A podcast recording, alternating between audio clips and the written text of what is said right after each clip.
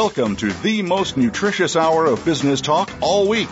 This is Coffee Break with Game Changers, presented by SAP. The best run businesses run SAP.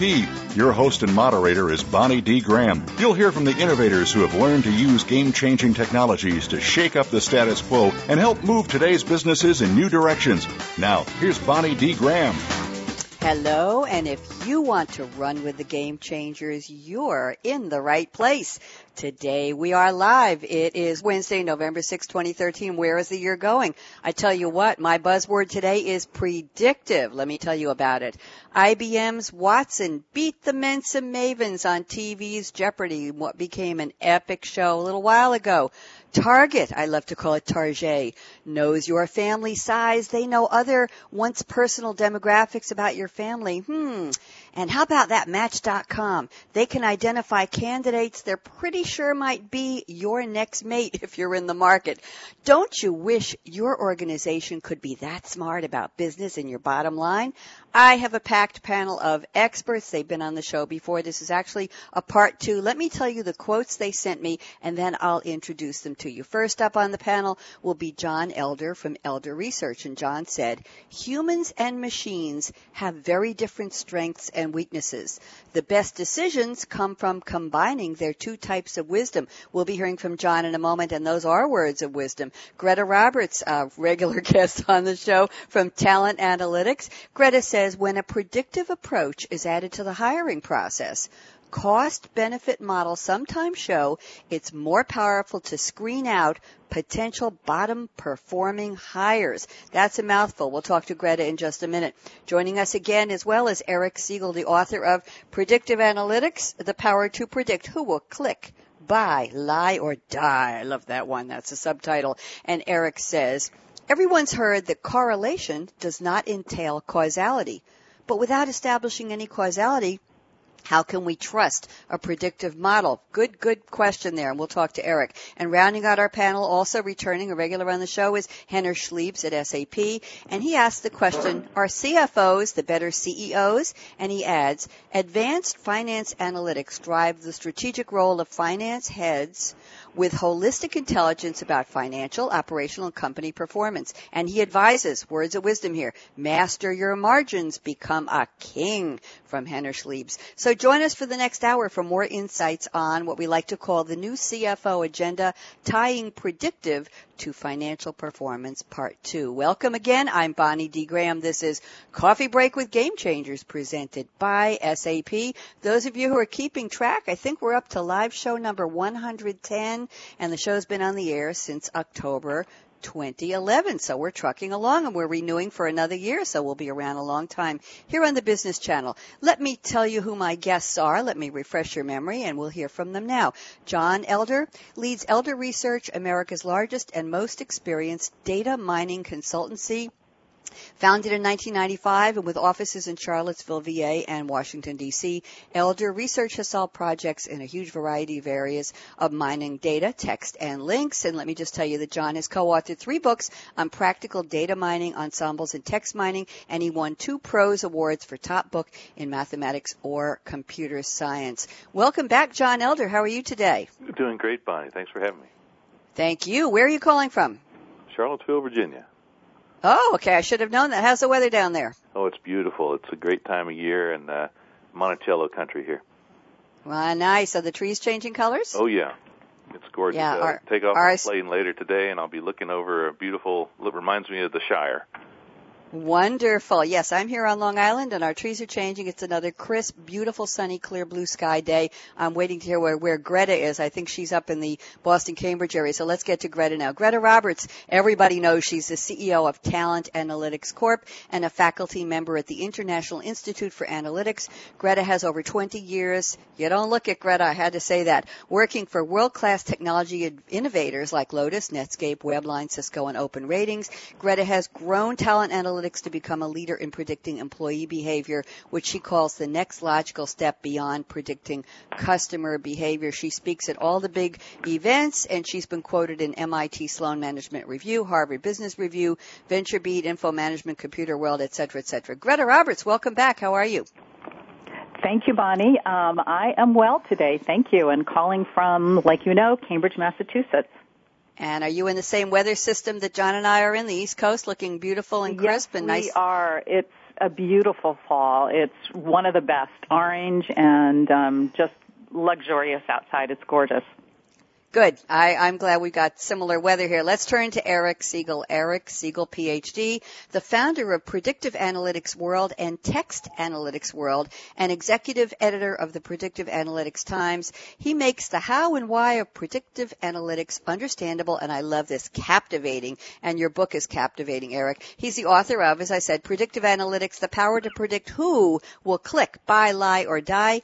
And I have to tell you, he's a former Columbia University professor who did what? He sang to his students. Enough of that. Eric Siegel, welcome. You going to sing for us today? It, on, I'll do requests. thanks, thanks, Bonnie. And I'm not, I'm not going to predict what you're going to sing. That would be way too much. Eric, where are you calling from today? Uh, I'm in Rio de Janeiro. I, my wife's Brazilian, so that traps me down here. Oh, that's right. I think that's where you were the last time. That's right. Yeah. And so we need a weather report from Rio. What's happening in Rio? Well, today's not so great, but it's it's been quite nice recently. Sunny. There's a beach. Good. Glad to hear it. And is it is Oh, it yeah. what the what's the season there? Now we're in mid-November here in on the East Coast time. So where what season is it for you in Rio? It's uh it's springtime. Ah, that's what I was looking for. Okay, good. Glad you're enjoying spring in Rio. And let's bring in Henner Schliebs. He's a senior director for analytics product marketing at SAP. He has over 12 years of analytics experience and he's responsible for driving, somebody has a cough, driving the adoption of analytics solutions from SAP across all departments. His credo is everybody should be an analyst and everybody should have a chance to make better decisions through analytics. Great quote there. We could have used that. Henner, how are you and where are you calling from? I'm doing great, Bonnie, and I'm calling from the beautiful Texas Hill Country. Oh, nice. And what's your weather there? I know your season, but what does it look like outside? Uh, currently, it's a little bit of rainy outside, but uh, we can need some uh, rain here. We had a awful drought over the summer, so everybody's happy if it's rainy. Okay, good. Glad rain is a good thing there. I think that's what we're predicting. They're predicting for us here in the Northeast. So let's go back to the quotes you all sent me. Wonderful quotes as always. Let's pull them apart and find out how they relate to our topic. And our topic today is tying predictive analytics to financial performance part two. And by the way, this show, this topic was on our financial excellence with game changers series, which happened in spring and summer of 2013. So not that long ago. It was actually on June 4th. So thank you all for crossing over to the coffee break show with me. John Elder, Elder Research. Let's pull this apart. Humans and machines have very different strengths and weaknesses.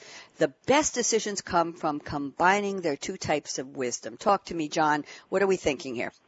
Yes. Well, I think we're all familiar with the human wisdom, and most activities are run by that intuition and learning, and and it goes a long way. It's it's incredibly powerful. It's astonishing. It works as well as it does. Uh, but the computer has a completely different way of looking at the world that gets details right, looks for small probabilities and edge. It's more like if you use it, you're sort of becoming the casino in a gambling hall. You've got you've got the odds on your side, and time will accrue your way. Good things. So, uh, and the analogy I like to use is a doctor. A doctor has all this intuition, the ability to ask questions and respond to you and so forth, but they may have only seen a few cases like yours before. The computer, though, can look in a shallow way at thousands of patients and have a, a good idea of the likely diagnosis. And you put those two together, and you've got that interactivity and intuition of the human expert combined with the sheer logic and accuracy of the computer, you have something very powerful. Thank you, John. And what, what occurs to me as I'm reading this over in front of me on my notes is humans and machines, we created the machines. Weren't we Yeah. supposed, weren't we supposed to make them in our own image? We see movies and TV shows and sitcoms about the robot who's almost human. Okay, if only he or she had a heart. But why didn't we make machines to have the same strengths that we had? Or, or can you, well, in the prediction segment at the end of the show, maybe we'll predict that machines will become more human-like. Just a quick comment from you, John. If we created the machines, why don't we have the same strengths and weaknesses? Well, it's a good thing we don't, uh, because then we have a helper that's uh, you know, a complementary to us. But uh, in my own opinion, it's impossible. Mm-hmm. Okay, well that's good. I think that's another show. Thank you, John. Yeah. Greta Roberts, let's talk about the quote you sent me. When a predictive approach is added to the hiring process, which of course is the strength of your company, Talent Analytics, cost benefit models sometimes show, and I'm interested in the sometimes, Greta, it is more powerful to screen out potential bottom performing hires. Let's dig into this, Greta. What are we talking about? Yeah, thanks, Bonnie. Um, obviously, the show is the CFO agenda and tying predictive to financial performance. And like John just um, mentioned, what we're trying to do is really optimize performance with predictive analytics or reduce risk. And since we focus more on inside of the organization, on with employees, what we see a lot of times is a lot of focus on how do I hire and optimize you know, the person that I'm going to hire, I really want to focus in on, you know, who's going to be the best person for the role, and we do that as well. What we're seeing in some of our work recently is that you can actually get better um, performance, if you will, over uh, over a performance by avoiding bad hires instead of um, finding, or as well as finding the top performers. And so we wanted to put that in there, kind of as a quote to have people go, really, it's just it's the other end of it that people aren't looking at. And so just to, um, you know, it's the other tail of optimizing performance by, you know, avoiding the bad hires. Greta, do we know how to avoid the bad hires? I'm sure this is a very important question in your line of work. How do you? Do you say, oh well, this job really isn't that important. We need to fill a body. Yeah, he or she has a good resume. They've done this before. Let's take a chance. Or do you say, OMG, they don't know how to multitask. They'll never work well in a virtual hive, which was our topic yesterday on HR Trends with Game Changers. And they're just not going to cut it in our corporate culture. They would be a bottom performer. How, how, how advanced or articulate are we today in identifying those potential bottom performing hires, Greta? Well, it's really interesting. We do it in the same way that people avoid um, giving, you know, when they do credit risk modeling, where you're taking a look at should I give Bonnie, you know, a certain line of credit? Should I give Greta a certain line of credit? Um, it's really exactly the same algorithms. You're just really looking at a different end. And so what you're doing is modeling in the same way people are modeling customer analytics or credit risk scoring is you look at the under, other end of the scoring and saying, you know, where would Bonnie be? Is, is she in the top X percent? Where would Greta be? Would she be in the bottom X percent? And so you don't need to, you know, look at one or the other, but it really okay. isn't about intuition. And typically on intuition, what you're doing is focusing on the top hires, but really it's taking, mm-hmm. you know, it's really taking an analytics approach and then have that taken uh, a look at, like John is saying, by humans who say, does this make sense? So it really is the combination of both of those. Thank you, Greta. Appreciate that. Eric Siegel. And by the way, to my guests, we're moving the breaks around today. So instead of cutting right now at quarter after, we're going to go to 20 after so we have a lot more time. So Eric Siegel, author of Predictive Analytics. Interesting quote you sent me, Eric. Everyone's heard that correlation does not entail causality, but without establishing any causality, how can we trust a predictive model? Give me the 101 on what this all says, Eric Siegel. Well, a lot of people look to understanding, even what Greta just mentioned, you know, look at the model. Does this make sense? And there's really only an art to doing that because you can't um, conclusively uh, determine causality. You need to let go and be okay uh, with just seeing that there's correlation, and that helps predict, and not having an absolute certainty in many cases about the why. Uh, answering the why and getting an explanation, uh, right? So, for example, um, data could easily show that an increase in ice cream consumption correlates with an increase in shark attacks. Um, which sounds hmm. crazy. Was that because when you eat the ice cream, it makes you taste better than the sharks? Well, no. The more the more likely explanation, interpretation, causal answer reason is because it's seasonal. It's warmer. People tend to be eating ice cream more and also tend to be uh, ah. swimming more. So these two different things are both caused by one common uh, origin or source of the causality. Uh, now, of course, in the data, you may be seeing these relationships without having that source, without having it, it may be an unobserved or unmeasured, there's no data on it. So all you see is a relationship between two things that have no direct causal relation between one another. So even though we like to interpret it and try to figure out the why, oftentimes we just have to put our trust in statistics and say, hey, there's a correlation. It helps us predict. That's good enough for me. Thank you, Eric. Eric, with your permission, I want to read a little blurb here from the press sheet for your book uh, because I, I just like to get these thoughts in the beginning of the show, and then Henner, we will pick you up in a second. Uh, Eric's book, of course, is Predictive Analytics: The Power to Predict Who Will Click, Buy, Lie, or Die. I love that you threw in the die there, Eric. So here's here's the promo, and just let me read this so we get this on the table. Everyone has been predicted by companies, governments, law enforcement, hospitals, and universities. Their computers say, "I knew you were going to do that." Why? For good reason. Predicting human behavior combats financial risk, fortifies healthcare, reduces spam, toughens crime fighting, and boosts sales. Predictive analytics is the science that unleashes the power of this data. Nice summary, Eric. Thanks for letting me read that. I just wanted to get that so anybody who's been hiding under a rock and doesn't know what this is, here we here we are. Okay, Henner Schliebs, SAP. Interesting quote from you, Henner. You said, "Are CFOs the better CEOs? Advanced finance analytics drive the strategic role of finance heads with holistic intelligence about financial, operational, and company performance. And then here's the caveat. Master your margins, become a king. So you are tying predictive to financial performance. Talk to me, Henner. Do you think that CFOs make the better CEOs? I don't know if they're making the better CFOs, uh, CEOs, but uh, you see recently that uh, there's a couple of companies uh, where the CFO succeeds the parting uh, CEO, and I think there's a reason and a structure behind it because uh, CFOs these days are, are the holder, holder of the holy grail. They, they have all the information they would need in order to drive company performance.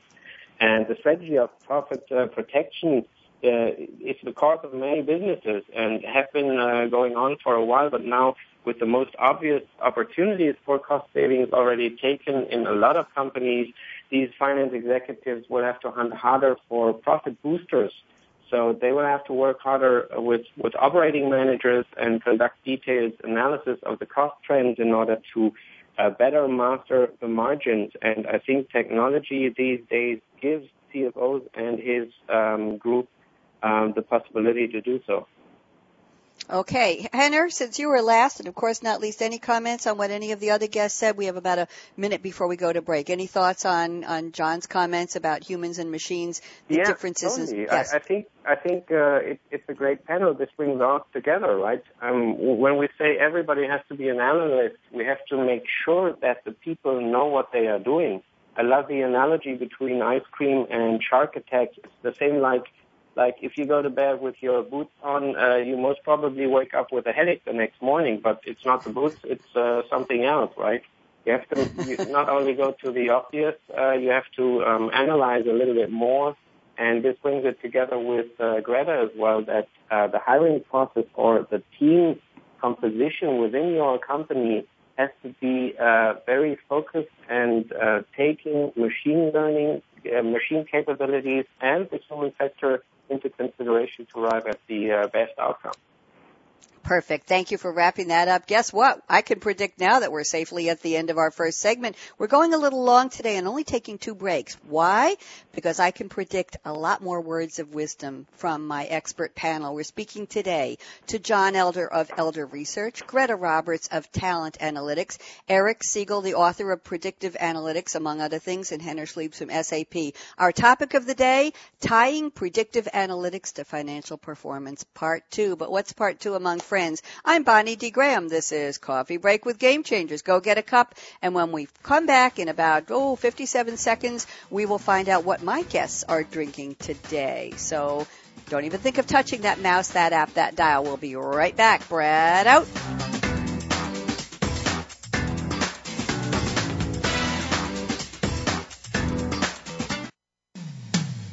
When it comes to business, you'll find the experts here.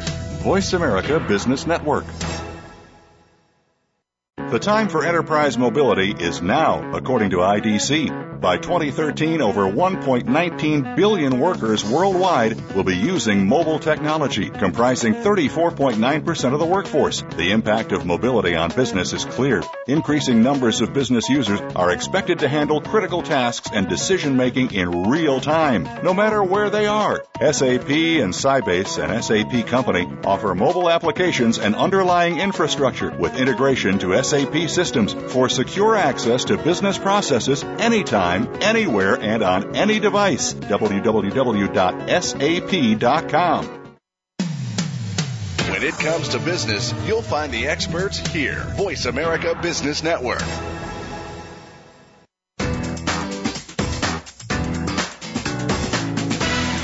You're enjoying Coffee Break with Game Changers, presented by SAP. You can send an email to bonnie.d.graham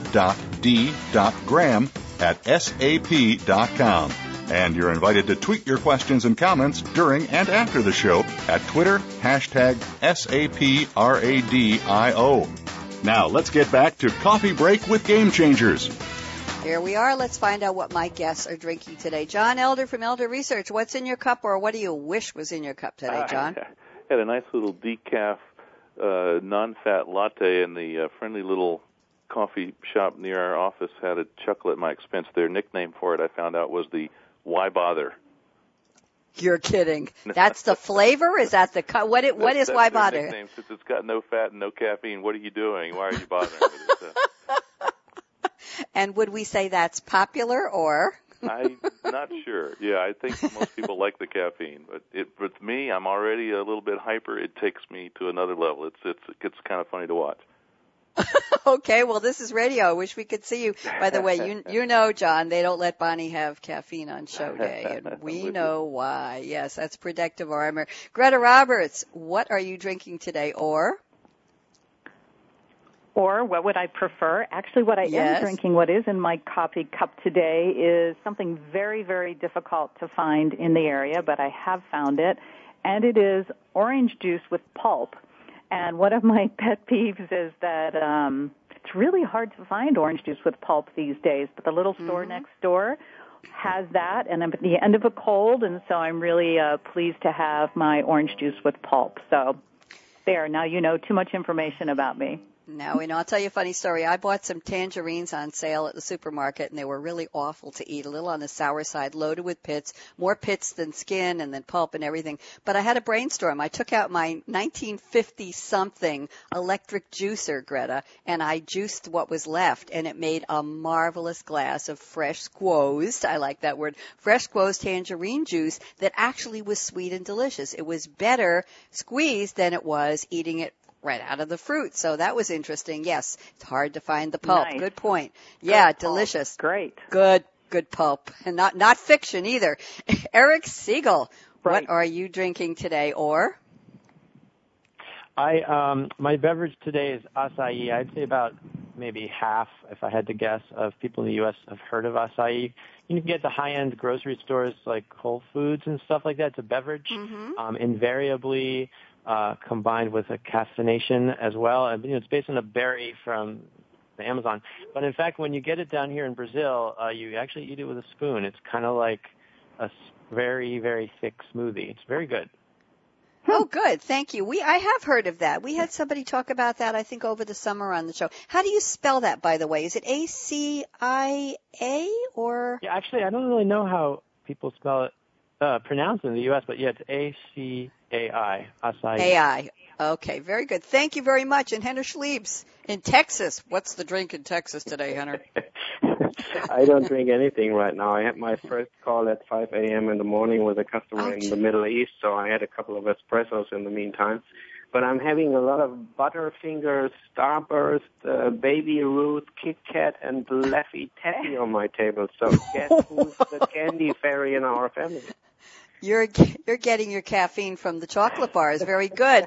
That's another way to get your caffeine intake. By the way, Malcolm Kimberlin, you all know and love him. My co-producer says he's drinking Peet's Major Dickason's Dark, Rich, and Black as the Night. Thank you, Malcolm, for that. Appreciate that. Now let's dive into our roundtable. I have great, great talking points here from all of my guests, but I want to go back to John Elder, who kicked off our segment with the quotes at the beginning, and, and John, I want to tie it back to you said humans and machines have very different strengths and weaknesses, and the best deal is to combine the strengths of both. And you sent me this talking point. I'd like to go with this and get the panel to weigh in, and let's start with you. You say the machine can't make any progress unless the expert's labels are largely correct. But after the computer model is built, look at the cases that are hardest to get correct. It's possible the experts got those wrong. So let's tie that back to the value of predictive and whether we're relying on the machine intelligence, the human, or both, and the strengths and weaknesses. Talk to me, John.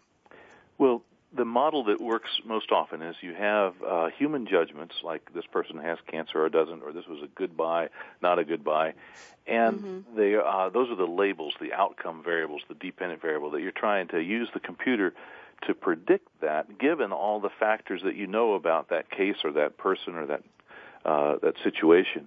So you have all these input variables that are things you can measure, and the output variable that you're trying to predict, which is the outcome. And sometimes that outcome is a human judgment rather than a verifiable, immediately verifiable condition. Uh, you know, maybe a diagnosis or something that unfortunately is sometimes erroneous, but the whole lot better than no label. So we use those labels to try to get the big picture, have the computer figure out a model to predict when something, you know, a person has a particular kind of cancer versus a different kind, and uh, it does a pretty good job, and it's judged against the human labels.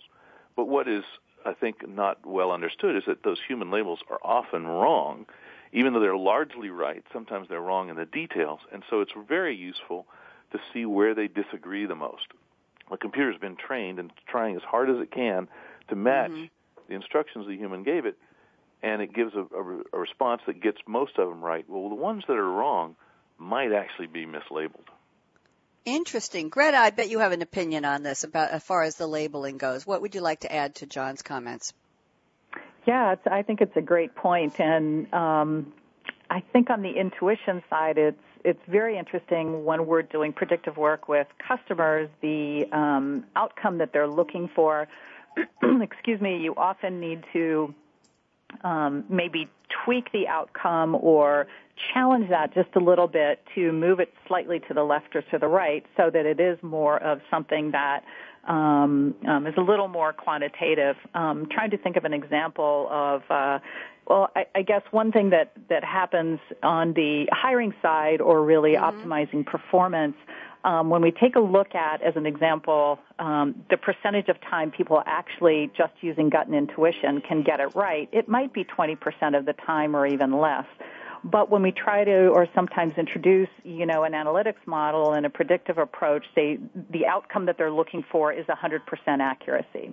Um, and so what we have to do is kind of work with that to make sure that because nobody, or we hope that nobody is ever that predictable, um, and so we really need to work with that model to say, okay, you're currently at 20%.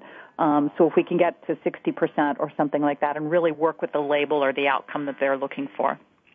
Interesting, Greta. And I want to bring in one more point you sent me before we get Eric and Henner to chime in on this. You said in customer credit scoring, one bad debt decision wipes out the benefit of about seven good customer decisions. One to seven, seven to one, those aren't really, really uh, very good odds, are they, Greta? Does this have to do with the labels? Um, I think it is, and that's just one example. Certainly in customer credit scoring, maybe it's one to two, or one to three, or one to nine, or one to sixteen. I don't know, but you know, the point is, I think in customer credit scoring, which is a little more advanced than what um, most mm-hmm. organizations mm-hmm. are doing on the employee hiring side, um, you know, the point is really to begin to have CFOs, since we're talking about the CFO agenda, begin to, you know, and hiring managers think in the same way. I think marketing and folks that are dealing with customers are starting in, you know, credit scoring, et cetera, are really thinking in that way. But if you would ask folks that do hiring, if you make a bad hiring decision, you know, how the benefit of how many good hires does that destroy? Is that one good hire that it destroys? And typically, we're seeing between one and four good hires that, um, you know, that one bad hire can just devastate. And so the point is to really start thinking in those terms as well. Greta, if I may Thank- jump in here, John. Yes. The, Go ahead, John. I think uh, it's kind of shocking sometimes to say, I don't want the model that's correct most of the time. You mm. don't want absolute correct percentage to be your criteria. You want the one that mm-hmm. returns the greatest value. And some mm-hmm. mistakes are much more costly than others. So by focusing on the business cost of the different kinds of mistakes and factoring that into your analytics, then you'll get the most useful model. Thank you, John. Completely Good point, agree, John. Yep. And Eric, I want to bring you in. I'm looking at chapter four in your book, Predictive Analytics, Eric, and the title is The Machine That Learns, a look inside Chase's prediction of mortgage risk. We couldn't be any more interested in financials than we're talking about mortgage risk because that's the bottom line in the dollars and that's the health of the bank in many cases. So, Eric, you want to chime in on what we've been talking about here in terms of the models and the labels and what percentage of good models you really want to keep or good decisions? Yeah, um, you know what Greta and John are discussing is what you know what's the cost of different kinds of errors. Sometimes they call it, you call it false positive and false negative. So mm-hmm. you know with the mortgage risk story in my chapter, that's actually ironically about the risk of a mortgage holder paying back too fast instead of never oh. paying you back at all. So normally financial risk with regard to to loans is going to be um, you know that you never get paid back at all. But the, mm-hmm. the there's something called a prepayment where you know your mortgage holder actually re- went and refinanced at a competing bank, so they're going to pay you all at once, and you're not going to get those future interest payments. Um, so it's a different kind of loss. It's it's basically just the loss of a customer. It's a defection. Um, in any case, whatever you're trying to predict, whether a customer is going to leave or stay, whether somebody's going to turn out to be a good credit risk, a good employee, um, and whether uh, somebody has a certain kind of cancer. Um, there's there's the false positive and false negative. Which is worse? Uh, telling someone they have cancer when in fact they're healthy, or the other way mm-hmm. around where you miss the cancer they actually do have. And it's very hard to put a number on that. And as it, as it, you know, in, in the case of financial applications, you can put a number on it. You know, I just wasted two dollars sending a brochure because I was predicting this person would buy the product, versus mm-hmm. I'd save the two dollars because I predicted the person would not have bought the product, and an opportunity cost of two hundred dollars because actually they would have. So that balance is really tricky in healthcare. Um, you know, so if it's not already hard enough to sort of balance those issues and and try to tweak the model so it's predicting as, as precisely as possible. Then comes the issue that John Elder brought up, whereas you don't even it's a moving target. You don't even know for sure within the the data that you're learning from who actually did have cancer or not. You have a pretty good chance. But the fact is, some of the labels are incorrect because doctors make mistakes. Diagnoses are not always correct. Um, you know, so there are there are cases where it turns out the machine, the predictive model, uh, actually does diagnosis better than the human experts, in that case, doctors. There was a, a, case study in the last couple of years um, where research labs showed the ability to diagnose breast cancer uh, better than the physicians. Mm.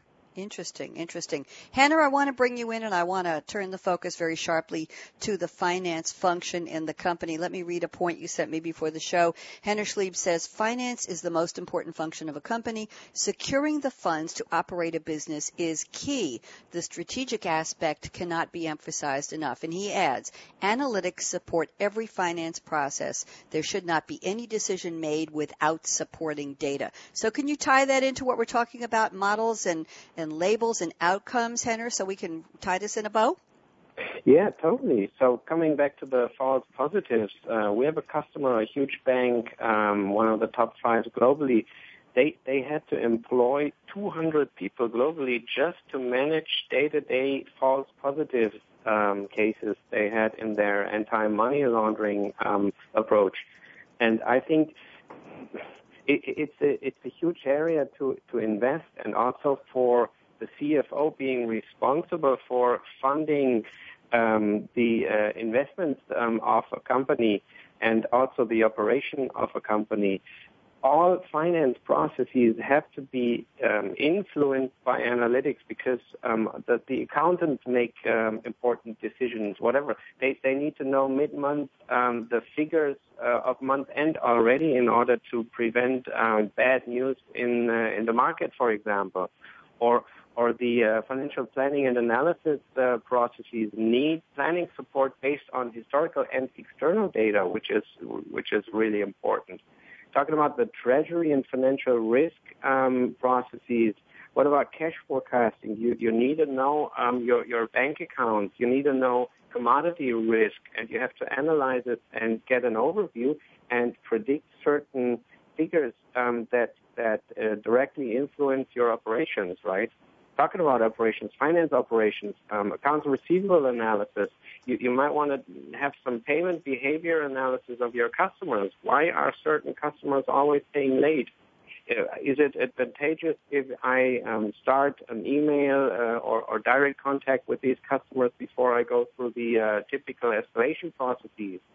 Do I have some, some mechanisms in place to optimize my payables, for example? If I have too many cash in my books right now, I may, might want to make use of it and, and leverage the contracts I'm having with my suppliers and pay early and get a better rate or something like that, right?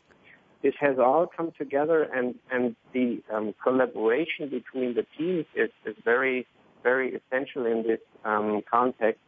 And I think um, analytics and especially advanced analytics can, can provide some meaningful guidance for each and everybody uh, to do a better job and to make better decisions. And I, am talking about each and every decision has to be made uh, based on data. Now let's talk about, we're talking about analytics models and labels and doing it the right way. How do we train people in companies of all sizes today to be, perhaps the term might be an analytics scientist, where they know what to do? It doesn't just happen. People aren't the machines. So, uh, John Elder, why don't you help me with this? Uh, who would be the ones to do this the right way? Who are the people who are smart enough to know what to do with the outcome or to do the programming for these analytics so that they have the right balance of decision making tools? Talk to me. Yeah, that's a great question. I think one of the most Thank uh, you. Uh, important but not not appreciated at first is the business understanding, the the interest mm-hmm. in and knowledge of the context in which you're solving the problem, and mm-hmm. then that translates into um, you know where might you look for possible answers to your to your question and there you need folks that really have a good feel for statistics and um, and are curious, uh, curiosity, mm-hmm. tenacity, uh, love to learn, love to find out new things. The kind of people that will stick with a mystery until they've solved it turns out to be really important. Very interesting. Greta, I bet you have some insight on this coming from your background at talent analytics, your 20 years of working for innovators. What do you see? Who are the people who were most suited? In other words, Greta, let's go back to your original theme. Who would be the good hiring decisions in terms of the people to work skillfully and accurately, if that's possible, in analytics? Yeah, we actually did some research around this because we had that same question and we were wondering if there was a quantitative way to really identify um, these characteristics, and we did. And so we actually, you know, what John Elder just said, people that are curious, that really came through in the research that we did, curious and creative. Um, the one thing that I wanted to bring up that I think is something that is overlooked often is that people look for traditionally, ah, who are the people inside of our organization, you know, like you said, Bonnie, to actually do the analytical work. I'd mm-hmm. like to kind of propose that I think there's a piece of the workflow that I think that we're perhaps missing, which is who are the people to come up with um, projects that might be suited for analytics, which I think starts everything because they really are the demand part of the entire workflow. The supply is really the supply of the you know um, analyst to actually do the work, but somebody has to come up with a challenge that says we're currently mm-hmm. doing modeling or we're coming up with these sorts of things you know, using intuition in this way, I bet this is a good project for analytics. And so I think not only the question is who, you know, who are the people that actually do the work, but how do we identify the people inside of our organization who can dig around and look for appropriate um, you know, ap- appropriate uh, projects for us to take on. And I, I think that's something that isn't being asked often enough. Great point, Greta. Would that person be in the C-suite? Would they be in uh, the CFO's organization? Where would that person be? To take a, a, not an educated guess, but what are you seeing? Where would that person belong, or where should they sit? Or would Me? they be all over the company? Yes, Greta. Where would that person be? Somebody who could be in different departments in a company where they say, "Hey, I we need to know such and person such." Is all over the. I think that person Mhm. is all over the map. Um, and I think what Yeah. you can do is look for people, or even ask, or even have a contest to say, "Hey, let's have a contest for great ideas about how you think we might be able to solve things." Um, you know, there's lots of analytic contests that are happening out there, um, you know, publicly, and I think the contest for, you know, intra-organization, inside of the organization, and people that have been thinking about this, I think will rise to the top and say, I've been thinking about something. I think they're all across the map. I don't think it is a title. You heard it first here. That's great information. Uh, Eric Siegel, what are you thinking about all this in terms of the people who will, number one, suggest or propose the topics that might be ripe for analytics and the people who will actually be skilled enough and have the focus, the concentration, thinking outside of the box to work on the analytics piece? What do you think, Eric? Well, I think both uh, Greta and John before her uh, are correct to be speaking about the needs of of that staff member in terms of her or his qualities or propensities rather than a specific degree background or analytical skill set, uh, you know, know-how of certain tools and this kind of stuff. It's more about qualities and propensities because, you know, the difference between the word analytics and the word statistics, you know, other than the fact that statistics might be the most boring word um, ever, um, puts people to sleep, um, and there is because analytics is the use of quantitative means for business purpose. So one, you know, what John said, the first thing is business understanding. This can't just be a quant. This can't just be somebody who's good at math. Uh, that it has to do with that real treacherous intersection where you want to make sure things are done right uh, for business purposes, not just for sort of mathematically sound or mathematically interesting um, results. And, and because of that, you know, what we constantly see in this industry, in this field, is that the, the, these people who are playing this role have backgrounds all over the place, including physics, psychology, computer science, um, indeed statistics, but also just programmers.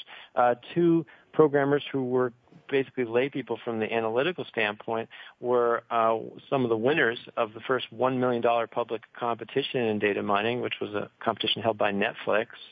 Um, so, you know, I, that is to say, just sort of to, to, to frame what I think these, these two Uh, other guests just said, I think that's, I think they're hitting the nail on the head. Thank you very much. And I want to bring Henner into this before we go to break. Henner, I have a note Yep. here from you that says the key is to answer what, so what, and what's next, because this will help executives drive initiatives across the organization, to Greta's point, with full backup and highest chances of success. So in your opinion and your experience, Henner Schliebs at SAP, what is the key? What is the answer? Who asks what, so what, and what's next? Whose role is it? Talk to me. I, yeah, I fully agree with uh, what uh, uh, John and uh, Eric and Greta said. Understanding the business is is the first uh, point that should uh, be accomplished, and then create kind of a team where you have this strong analytical background combined with the business background and somebody being able to communicate it to the whole um, ecosystem is is very essential. So as an example, you can figure out drivers of performance, and now now you can align the teams and act more efficient to drive profits. Uh, as an example, you you have tools in place that help help uh, the sales guys now acting according to the full picture, not only having the revenues in mind, but uh, as an example also the profit components. And now they can align customers to the internal expense structure that means suggesting alternate delivery methods, uh, suggesting alternate services. So uh, it's a win-win, right? It's a higher compensation for the sales guy, and it's uh, higher profits for the company, and this brings it all together. Okay, you know what? We have pushed our envelope here. Instead of 14 minute segments, we've gone, I think, over 20 minutes on this one because I know my guests have so much to say. Didn't want to interrupt anybody, but I'm going to give you all about a minute break to catch your breath. And you know what's happening next. When we come back, it's the final segment. I'm going to ask John Elder from Elder Research, Greta Roberts at Talent Analytics, Eric Siegel, the author of Predictive Analytics, and Henner Schliebs at SAP to either go out to the garage, the attic, or in the trunk of the car, or wherever, find the crystal ball, whatever model you bought at some point, I don't care how old it is, dust it off, polish it off, and when we come back, I'll ask you to predict five years out, if we had this conversation five years from today, tying predictive to financial performance, let's call it part three hypothetically, what would you see? Would it be blue skies ahead? Would it be cloudy or a mix thereof? And what can you tell our listeners they can look forward to according to you? That's a mouthful. I'm Bonnie D. Graham. You're listening to Coffee Break with Game Changers, presented by SAP. Again, our topic is tying predictive analytics to financial performance. And Henner, in your prediction, I want you to cover the topic of big data, which we didn't get to in the show today. So don't even think of touching that dial while my guests are out searching for the crystal ball. We'll be right back with predictions. Don't go away. Brad out.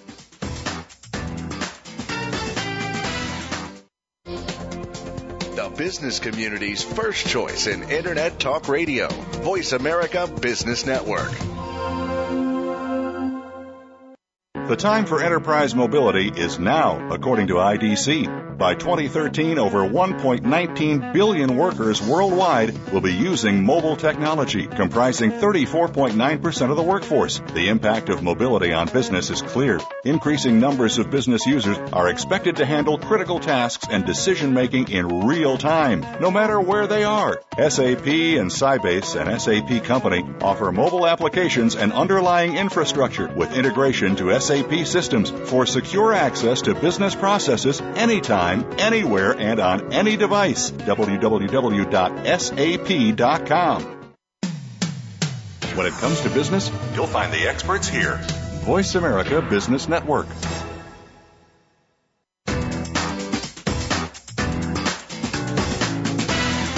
You're enjoying Coffee Break with Game Changers, presented by SAP. You can send an email to bonnie.d.graham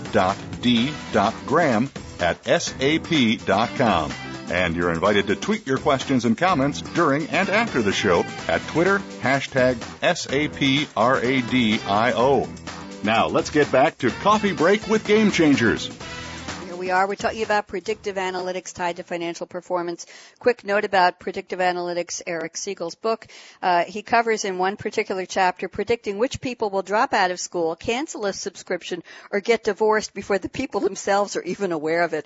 I gotta read that chapter again, Eric. That's great. So I'm gonna ask my panel to look into the crystal ball. I know they all went out during the break and found one or bought one or polished one off. I don't know what they did.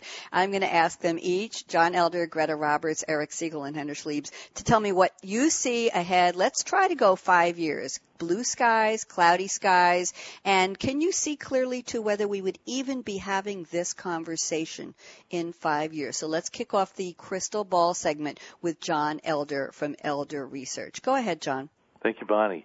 You know, mm-hmm. we Elder Research is about 50 people whose job it is to predict the future. And uh, but we really it's not that. The job is to predict the relationship between the inputs and future outcomes. And so uh, speculation is different. But the beautiful thing is we don't have to speculate here. Ad- ad- analytics has been adopted in different fields at different times. Credit scoring was really early and they, they built whole businesses around that uh, direct marketing was an early adopter. It's only now coming to insurance and medical field and so forth. But you can see from the futures of the past, from the futures in the other fields, how successful it's going to be, and the skies look blue. Okay, uh, keep going. Yeah, very so. It's very exciting in that um, there's a progression of an early adopter uh, getting the the taking the risk and making the lead, and only then do other people in their industry wake up and say, "Oh my gosh, to stay competitive, we're going to have to change from the way we've always mm-hmm. done it or the way we've been doing it to this new way. And I think a great example, we took our whole, the movie, um, uh, oh gosh, I've forgotten the name already, about the baseball with the. Uh, Moneyball? Moneyball. Moneyball. Moneyball. Yes, Thank thanks, you. Greta. Second most Thank you. ever seen baseball movie in time. We took the whole office to see it, and it's a great example Ah. of analytics making a difference. And the real hero, though, is not the the nerd, the geek that does the analytics. The real hero is the one that believes in it. Is the the business champion of analytics who takes the risk, puts their career on the line, makes the bet, acts on the analytics, and uh, you know, spoiler alert, it's a great success. And that's what goes back to when I asked the question earlier in the show, John Elder. I asked uh, who would be the the perfect person candidate for the data scientist role, and I believe Greta said it's not the scientist; it's the one who comes up with the project and dot dot dot believes in the value of predictive to solve that question. As Henner said, uh, what is it? The what and the so what and the what next. So we have to have a we used to call them a banner waver, right? Somebody who believes. So do you feel more and more companies, John Elder, in the next five years will embrace not just because OMG, my competitor's doing it, damn it, we better catch up, but because they actually believe in the value? Will this become something generic and in the DNA of more companies, John? I John? believe so. I think it'll be natural. Like, why not use computers to back office? Yes. You know, it, it'll it'll be natural. Right now, the opportunity is still there for first movers in industry. It's not yet caught on everywhere, but but the risk is extremely low. The rewards are extremely high. And what about for startups, John? Quickly, would you recommend that startups embrace analytics, predictive yes, analytics, very quickly? Ones out there and uh, doing phenomenal things with data, and it's uh, it's it's coming at us. It might as well ride the wave. It's, oh, I like that. We got to embroider that or paint that on the side of an old building. I like that. Thank you, John. Greta Roberts, Talent Analytics. The crystal ball. Where'd you find it, Greta, and what does it show? Where did I find the crystal ball? well, like you said, it was in the garage. It was a little dusty, but it's dusted off now. And Thank you. like John, um, we're seeing blue skies. It's funny, our whole company went out to see Moneyball as well, so that's why it was able to bring Ah. up the name of the. And we sat there probably like your firm as well, John, and said, "Yep, absolutely." And you're right. It was the person that took the data and said, and the results, and said, "I'm going to go for it, um, and I have to implement this." And in terms of you know my prediction, you know I think it's going to be very hard to ignore, and I think that um, businesses are seeing the payoff with some of the folks that are that have first mover status and are taking some of the early risks, and they're seeing these incredible payoffs in terms of either reducing risk or financial upside, and so to me, that's the only thing driving this is performance. And so it, as long as the, you know, predictive analytics continues to show performance, it will be impossible for businesses to ignore this and the march will continue into different areas. My specific prediction, you know, I was just thinking about and taking a look at as an example unemployment. Long-term unemployment is up 244% since 2007. And for right now, you know, it's a little dour, but it doesn't show that there's, you know, a, big turnaround about to happen on that. And so what that means for organizations, it gets more and more difficult to really figure out, you know, who is right for the role and how do we keep our extraordinary players in place, et cetera. And so I think these sorts of things are going to continue to move CFOs and the people that report to them um, to say we just have to engage new kinds of strategies, new kinds of analytics, new kinds of predictive abilities to really hire successfully, reduce risk, you know, not only with customers but with employees and kind of all across the board. So I'm with John. Um, blue skies for analytics and predictive. It's it's time to embrace it. Thank you, Greta. One quick question before we turn to Eric Siegel's predictions. Greta, do you foresee in the near-term future or far-term a seat in the C-suite that on the back of the director's chair says CPA and it stands for Chief of Predictive Analytics? What do you think? Yes or no? Uh, I think it's interesting. I don't know if it will be chief of predictive analytics. I know there's, um, you know, chief analytics officer um, uh, titles that are out there. I think it's, you know, starting to be formed. Does that report to the CFO or is that on its own? But I think it, you know, even the fact that it's, you know, that there is a chief analytics officer um, title out there shows the level of strategy inside of an organization. So I think it's right up there. I agree with Henner that it's uh, it's part of the strategy and you know really informs where the rest of the business goes.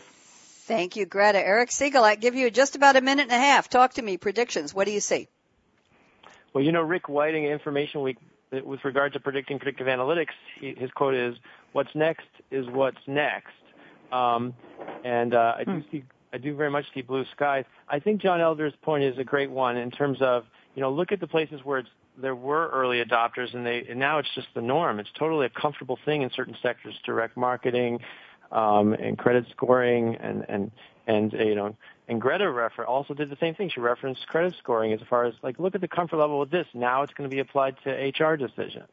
Um, so as it moves across all of these uh, sectors, um, you know, and we're doing the same thing to expand the Predictive Analytics World Conference. In fact, John Elder and his colleagues at his firms uh, serve as program chair for the government-focused event and the forthcoming healthcare-focused event. The first one will be a year from now. Um, and we have a new one coming in manufacturing. So there's these sectors where it's mm-hmm. kind of new. People are trying to get their footing. They're nervous. Is this snake oil? How does it work? Are we missing the boat? Um, whereas, you know, sort of in the broader business, marketing and and uh, financial applications, it's sort of it's, it's well established. There's a comfort level. It's sort of been become more uh, embedded from a cultural standpoint. So you know, you sort of see the same process across the different sectors. Thank you very much, Eric. Appreciate that. Henner, I saved a minute for you. What are the words of wisdom from Henner Schliebs on big data analytics and future? Cloudy or blue skies? Henner, give you one minute. Blue sky, I'm hoping for. We we have to get rid of this uh, technical component and this uh, too strong statistical component of big data and big data analytics. I think because uh, this this should all be business driven, right? We should not uh, um, cover only the customer aspect uh, in analyzing customer behavior and predicting customer behavior, but also tie this back into the corporate functions of a given corporation and make use of the data. The data is there. Um, I, I, stole the phrase "what, so what, and what's next" from an IIA research paper written by Gary Cokins, who's a who's an expert in costing and advanced analytics. And the "so what" and "what's next" part is not um, a daily uh, business for corporate functions right now. We we always cover what has happened in the in the past, but we we did not figure out um, what is what is, what is the real meaning, what's the real intention behind it, and even more importantly, what's next. So analytics is uh, taking actions from the analysis that you've been doing. So what's next is, is the real important thing, and we have to leverage technology uh, in, in, in all corporate functions and in uh, every level of your organization to better do it, to understand drivers, to create decision trees, to uh, do some segmentation analysis based on whatever recursive uh, partitioning and things like that. It's all getting easier from a technology perspective, and there are tools in place that a business user can use. And uh, my hope is that it even get more uh, simplified and that uh, you and I um, can, can leverage advanced analytics uh, on a daily basis. Thank you, Henner. I saved 20 seconds for me for my predictions. Next Wednesday here on Coffee Break with Game Changers, 11 a.m. Eastern, November 13th. Really? The Digital Insurer, Customer Centricity Opportunities, Part 2. Tomorrow, have I got a show for you on Startup Focus with Game Changers. Tomorrow, 4 p.m. Eastern, we're talking about Startup Nation Israel. Why is Israel such a fertile ground for innovation? Why the wealth of startups per capita? Why such a high concentration of NASDAQ listed companies in Israel. We'll find out with three experts. And next Tuesday on HR Trends with Game Changers, good topic. Greta, you'll want to listen to this one. Women in Leadership, Resilience Through Change. No, Greta, you're not on that one. I'm Bonnie D. Graham. I want to thank John Elder, Greta Roberts, Eric Siegel, Henner Schliebs. Wonderful guest, great conversation. Thank you so much for joining me again for part two. Great information, great insights. Love the crystal ball. Shout outs to Malcolm Kimberlin and Mike Kennedy. Hello from Bonnie. Brad and the Business Channel team, you always rock. And I want everybody to put your seatbelt on. You know what's coming, my call to action. What are you waiting for? Go out and be a game changer today. Bonnie D. Graham signing off for another live edition of Coffee Break with Game Changers presented by SAP. See you tomorrow. Thanks again for tuning in to Coffee Break with Game Changers, presented by SAP. The best run businesses run SAP.